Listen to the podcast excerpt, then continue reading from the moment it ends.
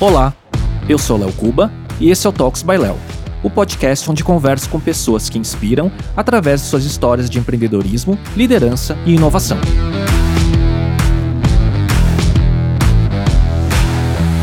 Neste episódio, conversei com André Levi, empreendedor no segmento de moda urbana que trabalhou com marcas internacionais icônicas como FlexFit, Stance e Dickies. Conversamos sobre a evolução do segmento de moda e como os canais digitais são fundamentais hoje para a construção de marcas através das redes sociais, influenciadores e do e-commerce. Eu estou aqui com o André Levi. O André eu conheço sempre todo mundo que eu for trazendo. Se eu for falar conheço há uma década, duas décadas, vai revelando a idade. Pô, você conhece todo mundo de 30 anos atrás, né? O André eu conheço há mais ou menos 10 anos quando ele liderava a FlexFit no Brasil, né, um dos grandes fabricantes de bonés em formato white label, depois ele vai falar sobre isso. A gente fez uma campanha enorme com ele pela minha agência, pela Incuba, e a gente manteve contato desde então. É um dos empresários que eu mais admiro no setor de moda urbana, né, que a gente fala muito de formação de cultura nos nichos, né, e tem tudo a ver com o mundo digital, com redes sociais, com influenciadores, mas isso há mais de uma década, né, que foi crescendo cada vez mais até os tempos de hoje. Então, primeiro queria agradecer, André, pela sua presença, de ter aceitado o convite, é uma, uma honra, a gente nunca conversou dessa forma, né, em público, numa live. Primeiro queria que você falasse como que começou a, a sua história com, com moda, quais foram os primeiros passos, como começou tudo isso? Bom, eu que agradeço você ter me convidado. Eu vi os próximos convidados, eu assisti a Dana Júlia, só a faixa preta, impressionante. Como que eu comecei com a FlexFit? Eu, eu, na verdade, eu trabalhei 10 anos no mercado financeiro, tive uma carreira, terminei numa, numa das maiores corretoras do Brasil na época, que foi vendida por um grupo suíço depois, mas eu nunca gostei. 10 anos eu fiz direito, né? Ninguém fica 10 anos no negócio sem fazer direito. Tive uma carreira de sucesso, criei uma operação que não existia no Brasil no mercado de commodities. Foi muito bacana, mas nunca tive afinidade com o mercado financeiro, nunca gostei, nunca gostei do ambiente, do, das pessoas, de nada. E um dia eu resolvi sair. Tirei um ano sabático e, por uma obra do acaso, eu comecei a trabalhar com a FlexFit, representando eles no Brasil, né? Como se disse, uma empresa de, de private label. Então a gente não vendia a marca FlexFit, a gente fazia bonés para outras marcas, né? No momento tinha uma carência desse produto de qualidade no mercado. A moda do headwear, de chapéu, boné, o que seja, muito forte nessa época, 2011, 2012. Eu comecei em 2005, 2011 2012 foi quando a gente se conheceu. É, naquela mega e aí campanha. eu vi que teve uma, uma, uma ascensão muito forte, assim, no primeiro ano a gente fez 30 mil bonés, no segundo 100, no terceiro 400, no quarto ano já um milhão de bonés. E atendendo... E quais marcas chegou... você trabalhou? Ah, no pico foram 40 marcas diferentes. Hurley, é, MCD, marcas nacionais, é, 013, a Toys era uma marca muito forte na época, né? Todas, no mercado de surf skate, Element, Billabong, Quicksilver, todas elas. Bom, assim que eu entrei no mercado, né? Então eu operei uma época a FlexFit, eu me afastei da empresa, e quando eu retomei os trabalhos com a FlexFit foi quando a gente se conheceu, que aí eu vi a necessidade da FlexFit fazer um marketing institucional no Brasil, porque a gente ajudava as outras marcas, a gente era um sobrenome dentro das outras marcas, né? Sobrenome Sim. de qualidade. E aí, nesse momento, eu falei, não, a gente precisa que a FlexFit seja conhecida também. Era o momento que a New Era estava é, crescendo também, né? A New Era estava querendo entrar no mercado nessa época, foi mais ou menos junto, né, quando, quando a New Era entrou. E aí existia uma resistência muito grande dos coreanos de investir em marketing da FlexFit, porque eles queriam ficar só por trás da cortina. E aí nessa época foi quando eu te conheci e eu falei, Léo, eu tenho uma ideia, tenho um plano, me ajuda a montar uma apresentação, eu vou para a Coreia, vou captar essa grana para a gente fazer o marketing aqui no Brasil e você entrou super solícito, entrou no risco comigo, né? E eu fui para a Coreia e consegui. E trouxe essa verba de marketing para o Brasil e foi super bem sucedido na época, né? A gente colocou o que você tem na cabeça, né? Era o slogan. Eram outros tempos, e... né? A gente está falando de quase uma década atrás, né? e num momento onde Isso. nem tinha os nomes de influenciador, youtuber, não. né? Então rede social ainda não era o que é hoje, né?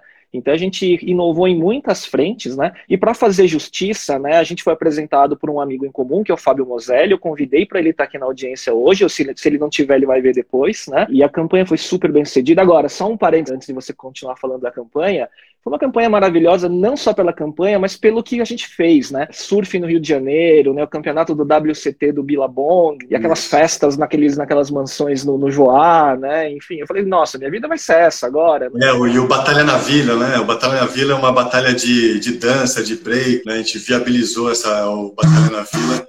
E o lance do influencer que você falou, na mesma época eu lancei junto com o Regis Honda, né, a, a True Heart, uma marca nacional de bonés, nosso foco era boné, fabricação 100% na FlexFit, então a gente já entrou como o melhor boné do mercado, com um estilo que o pessoal urbano aqui curtiu e aderiu. E a gente fazia muito forte esse trabalho de influencer sem saber que isso seria o, o, futuro do negócio, né? É verdade.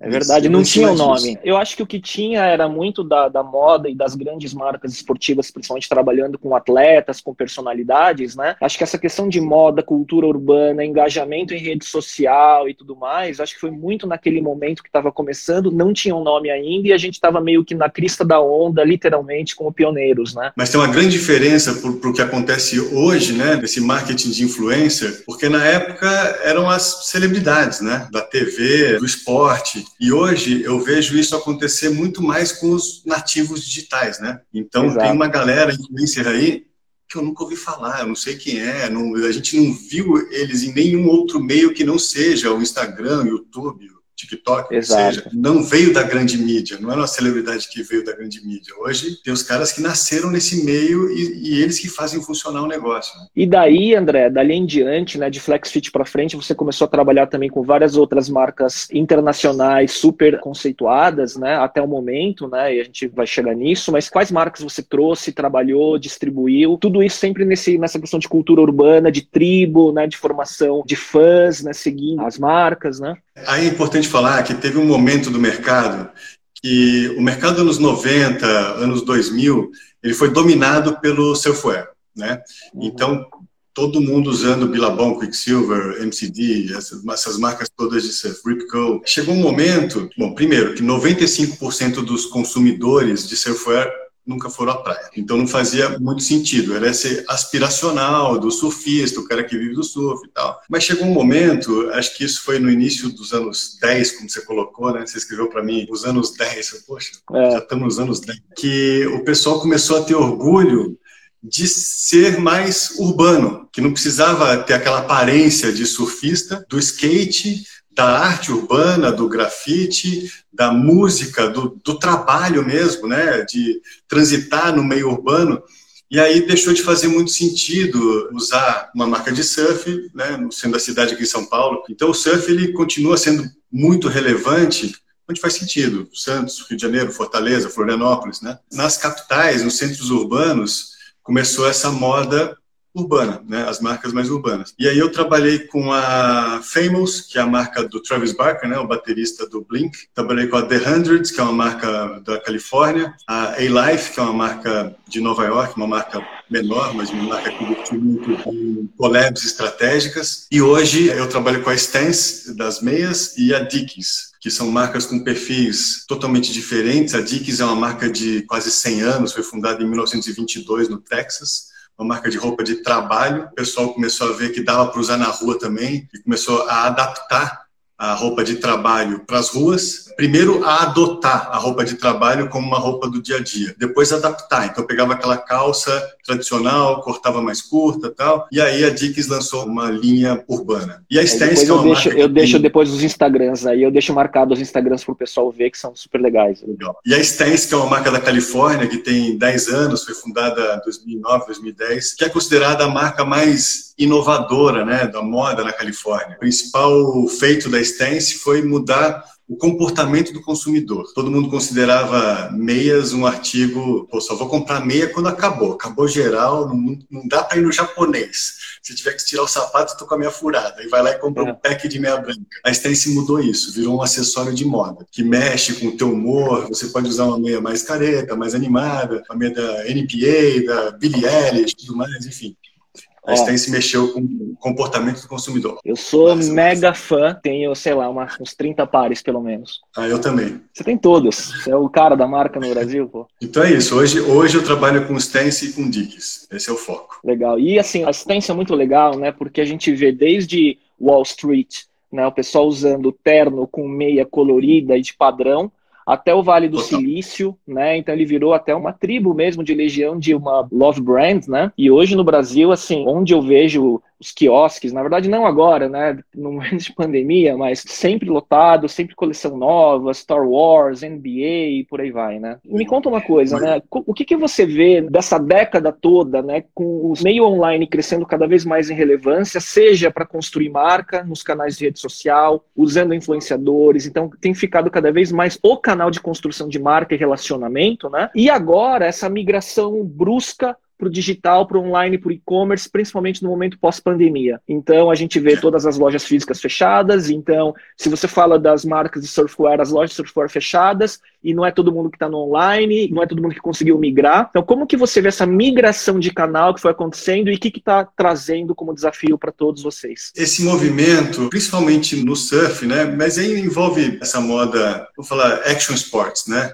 Uhum. E a moda urbana já começou mais conectada na internet. A Stance é uma empresa digital. Né? Lá fora ela funciona muito bem no digital, mais ou menos 25% da, das vendas é feita via digital. Isso antes da pandemia, né? Agora deve ter acelerado mais ainda. Mas o e-commerce ele foi negligenciado pelas marcas de Action Sports. Eu lembro assim, em 2011, 2012, eu tive uma reunião com o Sardinha, um amigo em comum nosso também. Ele fazia sites naquela época, fazia os e-commerce e tal. E eu tive reuniões em duas, três marcas de surf para lançar o e-commerce dos caras, né? E todos eles falavam: não, não posso concorrer com o cara que eu estou vendendo, era uma outra visão. É muito importante o ponto físico, tão importante ao ponto naquela época e até hoje também. O cara que não, tem tanta informação e entra numa surf shop, a referência dela é o vendedor é como o vendedor está vestido. Você sempre fala isso, né? Que na verdade não é a referência do cara que vai para surf shop que não é surfista, não é o influenciador, né? É o vendedor da loja, né? É o vendedor. Então as marcas ficavam competindo, quem dava mais roupa para os vendedores para eles usarem, tênis, a camiseta, o boné, e eles não olharam muito para isso. E até achavam que não, agora entrou uma grande marketplace, uma da Fit, Canui, algum desses marketplaces, né? Com isso já para mim já serve, não preciso ter o meu canal próprio. E assim algum tempo que eles já começaram a perceber que não é bem assim, que precisa ter o canal próprio, e agora fomos, né? Só não precisa foram, ter o canal próprio. atropelados por essa ideia. Agora é isso, é o canal próprio, é o DTC. Comprar no fornecedor, colocar dentro da empresa, vender para o atacado, para vender para o varejo, como operação custosa, e a margem ficou muito complicada, né? É a necessidade agora de ter o DTC. Vai acabar o físico? Não, não vai acabar. É importante ter o físico, é importante, mas a tua força tem que estar no online ali que você se comunica Sim. com qualidade. Até porque a venda de empresas que têm produtos mais técnicos, como a Stance, a Stance investiu muito em tecnologia. A gente fala ah, as meias engraçadas, divertidas tal, mas a Stance é tecnologia. Tem uma meia, a meia de esporte, ela tem uma mistura de fibras para não dar bolha no pé, para dar um amortecimento, para o pé respirar ela tem um banho de íons de prata que dá um controle de 99% de odor e umidade. Então, como é que eu passo isso para o consumidor? Se a mercadoria está na loja, a hora que o consumidor entra na loja, o vendedor não sabe de nada disso, tem que ser pelo site.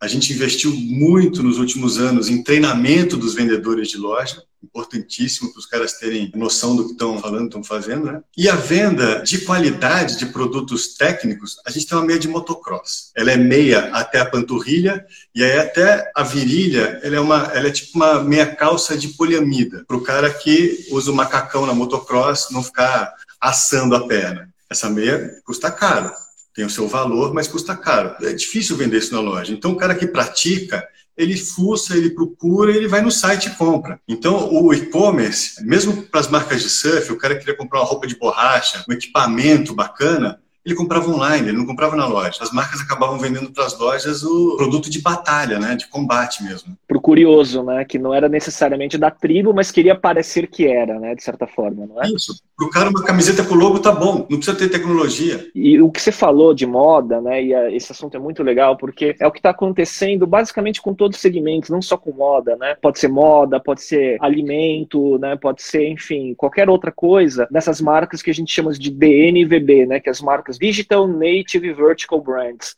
que são as marcas que sim, nasceram sim, no online, mesmo que sejam para o mundo físico, contando as suas histórias nos canais digitais e vendendo por e-commerce direto ao consumidor sem intermediário, né? Que é basicamente o que você está fazendo com a Stance aqui também, né? A gente tem o nosso e-commerce, inclusive foi uma batalha convencer os gringos a ter, gente, gringos sem ser pejorativo, tá? É, tudo bem pode falar gringo, tá? convencer os caras que a gente precisava ter um e-commerce próprio no Brasil, porque eles faziam shipping dos Estados Unidos para o mundo inteiro, e no Brasil isso não funciona. Você vai comprar um produto lá fora, vai parar no correio, vai pagar taxa, vai demorar, enfim, não funciona. Então foi um processo de convencimento longo para ter o próprio site, o próprio e-commerce no Brasil. A gente já tem faz um tempo, mas o nosso foco por muito tempo não esteve nisso esteve mais no mercado físico, nas lojas, no atacado. A gente chegou a ter 13 quiosques da Stance em shoppings estratégicos, importante também para criar um awareness para a marca, para o mainstream, né? Porque hum, o nicho é o que fez a marca acontecer, surgir mas a gente tem meias para todo mundo, então a gente tinha que estar no corredor do shopping para que todo mundo visse isso. Perto Agora, de casa, que é o Shopping Morumbi, tem, tinha um quiosque que deve ter sido um dos primeiros, né? Foi um dos primeiros, foi um dos primeiros. Então, e o do Morumbi era importante também porque muita gente do interior vem para São Paulo e vai passear no Morumbi né? Uhum. E aí via essa marca Stance, o cara é um lojista, o cara queria levar para a loja dele lá no interior, teve sua importância. Agora o foco é, é no online. Mas você falou de marcas digitais, né? E tem marcas fazendo trabalho excelente, né? Eu comentei essa negligência das marcas de action sports com o digital. Eu vou dar um exemplo. Tem uma marca que eu gosto bastante que é a BAW, BAW, Black and White. Que esses caras surgiram há seis anos atrás. Eles não têm um ponto de venda, eles vendem 100% online e a marca é um sucesso, um sucesso. Fizeram até agora recentemente uma collab com a Melissa, uma marca nacional, tendo esse destaque, tendo essa penetração, trabalhando direitinho com influencers. Então, essa galera, óbvio, né, é, os caras nasceram no digital.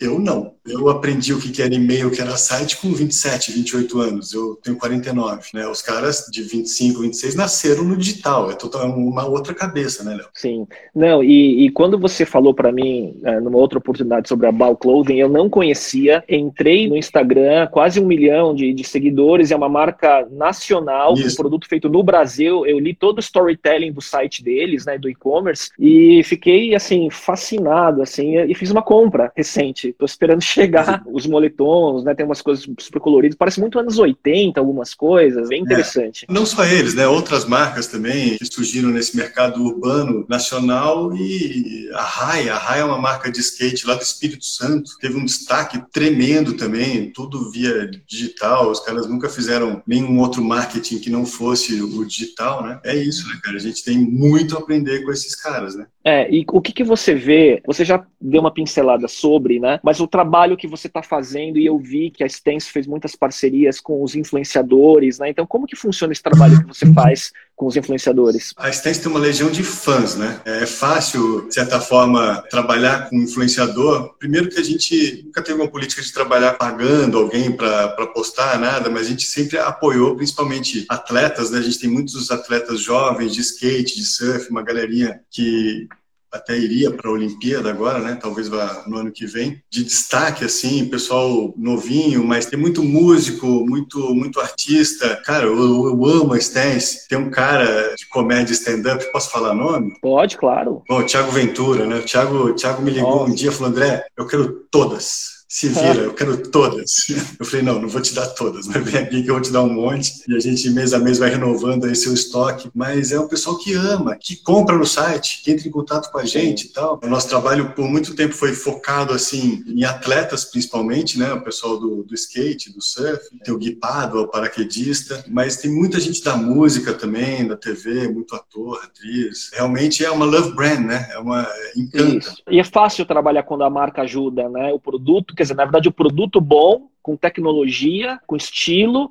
né, e a marca acaba sendo desejada por uma legião aí de diversos nichos, né? Quantas vezes eu já ouvi os caras falarem assim, putz, eu adoro, mas tem uma outra marca que mandou uma caixa de roupa lá pra, pra gente, pra gente postar, eu não uso nada, porque eu não gosto, me cai mal, o tecido é ruim. Não adianta você forçar também, porque aí não tem verdade, né? Não tem verdade. Sim, e uma sim. coisa que eu sempre coloquei, assim, os treinamentos que eu fazia sobre a Stance, eu era responsável por treinar o pessoal de loja, é que no passado tinha aquela história que a propaganda é a alma do negócio, né? Tinha que colocar o bonitão lá para vender Malboro, né? Acabou, o cara morreu de câncer no pulmão, né? Então, esse negócio de propaganda é a alma do negócio, acabou. A alma virou a propaganda do negócio. Então, você tem que mostrar realmente o que tem por trás da marca, o que tem por trás de, de cada produto, né? Qual a história que você tem para contar, qual, como que você se posiciona, não é? Na, na, verdade é o caminho do mundo, né? As pessoas, mesmo em rede social, né? As pessoas darem opinião, se posicionarem, né? Não ficar em cima do muro, né? E isso tem os prós e os contras, isso. né? Do N motivos, né? Mas a marca acaba se personificando de certa forma também. Isso é o marketing moderno das marcas digitais principalmente, né? É, e uma coisa interessante que acontece com a gente nas redes sociais, sempre aparece um hater, né? Sempre tem, tá? E a gente não precisa se defender, porque o, nos comentários os fãs da marca vão defendendo. Os fãs da marca vão falar, não, sai dessa, a minha é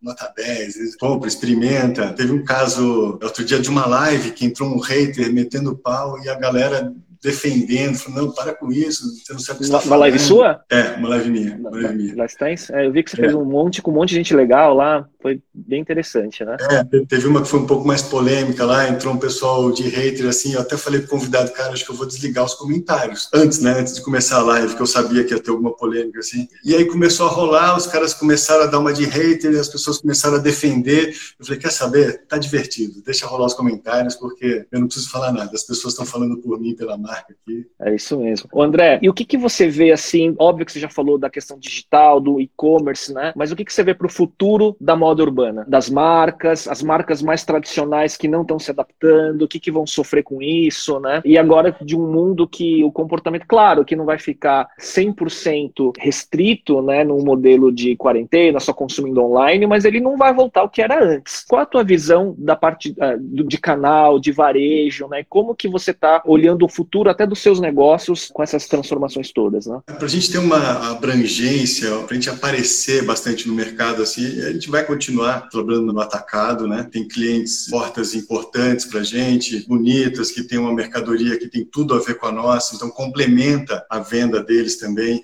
isso vai continuar acontecendo. Mas a tendência é puxar muito mais para online, fazendo o omnichannel, fazendo store pickup, né? Enfim, integrando tudo. As marcas mais tradicionais, elas a todo momento elas voltam. Recentemente a gente viu a volta da Champion, da, da é. Fila, Lecoq Sportif, e voltando agora. É uma, é uma nostalgia, né? Uma nostalgia é. que funciona bem. Mas eu acho também que o, o consumidor, principalmente nesse durante pós-pandemia tem essa consciência de dar uma força grande parte do sucesso dessas marcas urbanas gente falou, da, da BAL, da Just Approve, algumas marcas é, locais. A Sumemo teve um grande momento em 2012, 2013. É esse orgulho de, cara, estou usando a marca de uma galera que eu conheço aqui, entendeu? Que eu tenho algum contato, Não, e... que e você falou dessa do retorno de Lecoq Sportivo, de fila, mas mesmo, por exemplo, Adidas, né, com Originals, né? Mesmo a Nike. Né? Ah, ótimo, pô. Eu tô com chá aqui, ó. Na verdade já acabou, tava com chá de chá preto com baunilha, excelente, aliás. Não problema sim. então, Adidas Originals, né? Então toda já vinha trazendo essa questão retrô, né, urbano, né, não para esporte, né, pra, e sim para moda e para fashion. Total, e funciona bem também em conjunto com as marcas novas, né? Sim. A Inline fez muito isso. Então a marca nova que está bombando, tal, o cara pega e faz uma collab com uma marca, ressuscita uma marca antiga, né? Vintage, né, agora, né? Se bem que assim, a Champion ninguém precisava que ressuscitasse a marca, a marca sempre foi foi forte num outro mercado, mas ela uhum. passou a operar num nicho que ela não trabalhava antes. Sim. Né? Sim. Mas parece que esse revival de algumas marcas mais nostálgicas, ela tem um timing para acontecer, enquanto a geração que viveu o momento que a marca era famosa ainda tem awareness da marca para poder comprar como nostalgia, não é? Senão ela vai ter que se recriar para um público mais jovem, de certa forma, né? Acho que não, Léo, porque assim, Será a molecada que está usando fila, está usando Champion, a gente milênios. é galera novinha, bicho, é adolescente, é, é 20 anos, milênios, total, total. Os caras não viram essa marca no topo dela quando era NBA, quando fazia sucesso no tênis, né? No tênis, jogo de tênis, eu digo. Então, eu acho que isso não pega muito, não. É mais como a marca se reposiciona no mercado mesmo. Sim. O André, indo para a parte de lições e aprendizados, né, que a gente sempre, o objetivo dessa live, que na verdade também é um podcast no Spotify, né, aterrizar todas as histórias inspiradoras de negócios, né, de empreendimentos que os meus convidados trazem, mas aterrizar em lição prática, né. Trazendo para algumas dicas, queria fazer três perguntas, né, então a primeira é uma dica de um livro que te marcou e que você acha que pode servir para quase todo mundo de qualquer segmento e que pode trazer aprendizados. Teve um livro que me marcou demais, e aí eu tenho que voltar um pouco a história. É 7 a 1 né? 7 a 1 eu sou fanático do futebol, adoro. Meu filho tinha acho que 6 anos de idade nessa época, a gente assistindo lá o 7 a 1 Era uma época que eu já tinha vontade de voltar a estudar, voltar a ter conhecimentos, né? E aí, depois do 7 a 1 eu falei, cara, vamos embora, temos que voltar a estudar agora, porque talento às vezes ganha o jogo. A Argentina chegou na final e quase ganhou. Quase o Agüero faz um gol, quase ganhou. É. Só que talento, planejamento, estudo, preparação, vai ganhar sempre. E aí eu fui fazer um curso de empreendedorismo e eu conheci o Murilo, Murilo Gun, e ele sugeriu... Sim, fantástico ele. É, é fantástico. Ele, ele fez campanha para BIC, que é um cliente meu. Não, esse cara é incrível, esse cara é incrível. É. E ele sugeriu, ele falou do Abundância, o livro do Peter Diamandis, né, um dos fundadores da Sim. Singularity. Né? Singularity University. Esse livro, ele tem cases, né, não é um livro de grandes ensinamentos assim de estratégias tal. Depois que eu li esse livro, cara, eu falei, tem solução. O mundo pode sim ser abundante de qualquer forma. Você tem solução para tudo. É um livro muito otimista. Eu sempre fui uma pessoa otimista, mas depois de ler esse livro, o negócio deu exponencializou assim. Tá, né? tá tudo aqui, cara. Tá tudo aqui. Tá tudo é, o desafio é de superar obstáculo, mudar modelo de negócio, pensar em canais, ser criativo, tá tudo na cabeça, cara. Isso eu não tenho dúvida nenhuma. E as mudanças, como as coisas aconteceram, né? Por exemplo, agora durante a pandemia eu li um artigo da Vice dizendo que os millennials dos Estados Unidos estavam totalmente desacreditados de ter uma casa própria, né? E agora com essa pandemia os caras não perderam renda, muita galera de tecnologia, né? Não perderam renda, o preço dos imóveis imóveis desabou lá fora e a chance dos caras comprarem suas casas. Então, quer dizer, o mercado tem viradas aleatórias que ninguém pode prever e pode gerar abundância. Sim. Né? Sem dúvida, sem dúvida. Então, o Abundância do Peter Diamandis, ok, como dica. Antes de você entrar na segunda, uma vez eu, uma amiga minha falou assim: livro de autoajuda? Livro para quê? O livro não foi feito para te ajudar, foi feito para te atrapalhar. eu, assim, eu, eu tive um, um, período que eu li muitos livros assim sobre administração tudo mais tal, estratégias, mas Aí teve um período que eu desencanei, cara. Comecei a ler Haruki Murakami, comecei a ler coisas diferentes, assim, romances mesmo, né? Que eu acho importantíssimo também, né? Você, momento que você vai ler na cama, ler alguma coisa, leia alguma coisa, não um livro de estratégias, um livro de administração, alguma coisa diferente, né? Porque também inspira e estimula a imaginação, que também serve para os negócios, né? Total, total, total. Olha, essa é uma frase que minha esposa, está acabando de entrar em casa aqui agora, fala muito, e para esse momento de pandemia também, de definição geral, eu acho muito bacana. Pisa que o chão vem.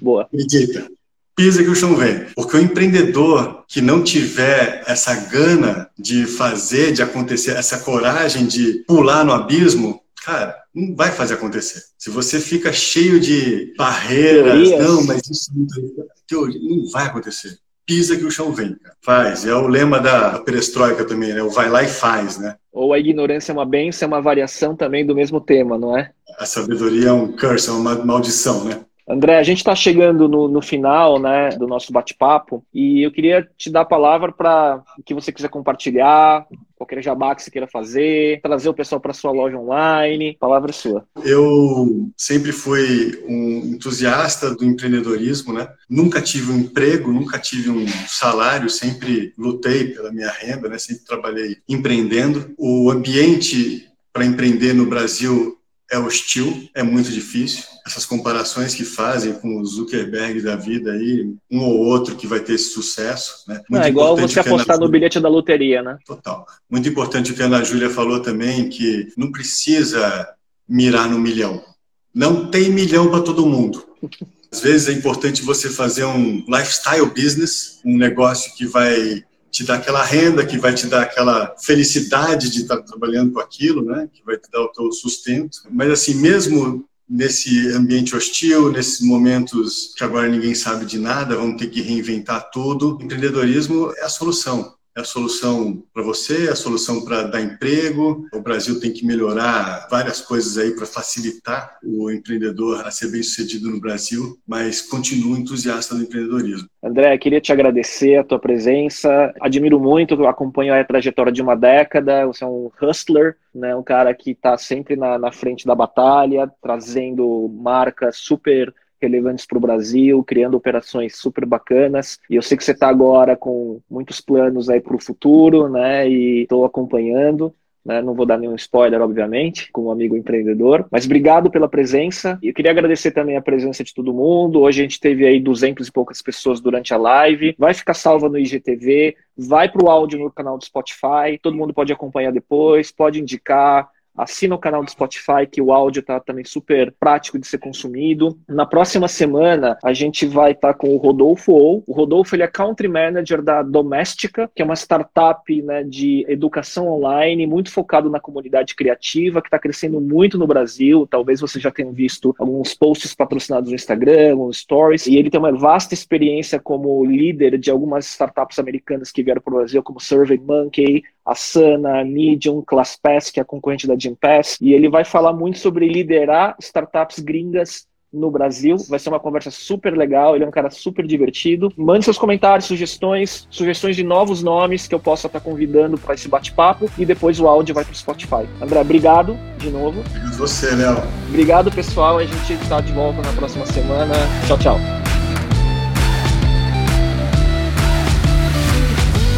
para você que chegou até aqui, gostaria de te convidar para acompanhar o canal do YouTube e o perfil no Instagram, onde você pode se atualizar sobre novidades sobre o podcast e conteúdos derivados.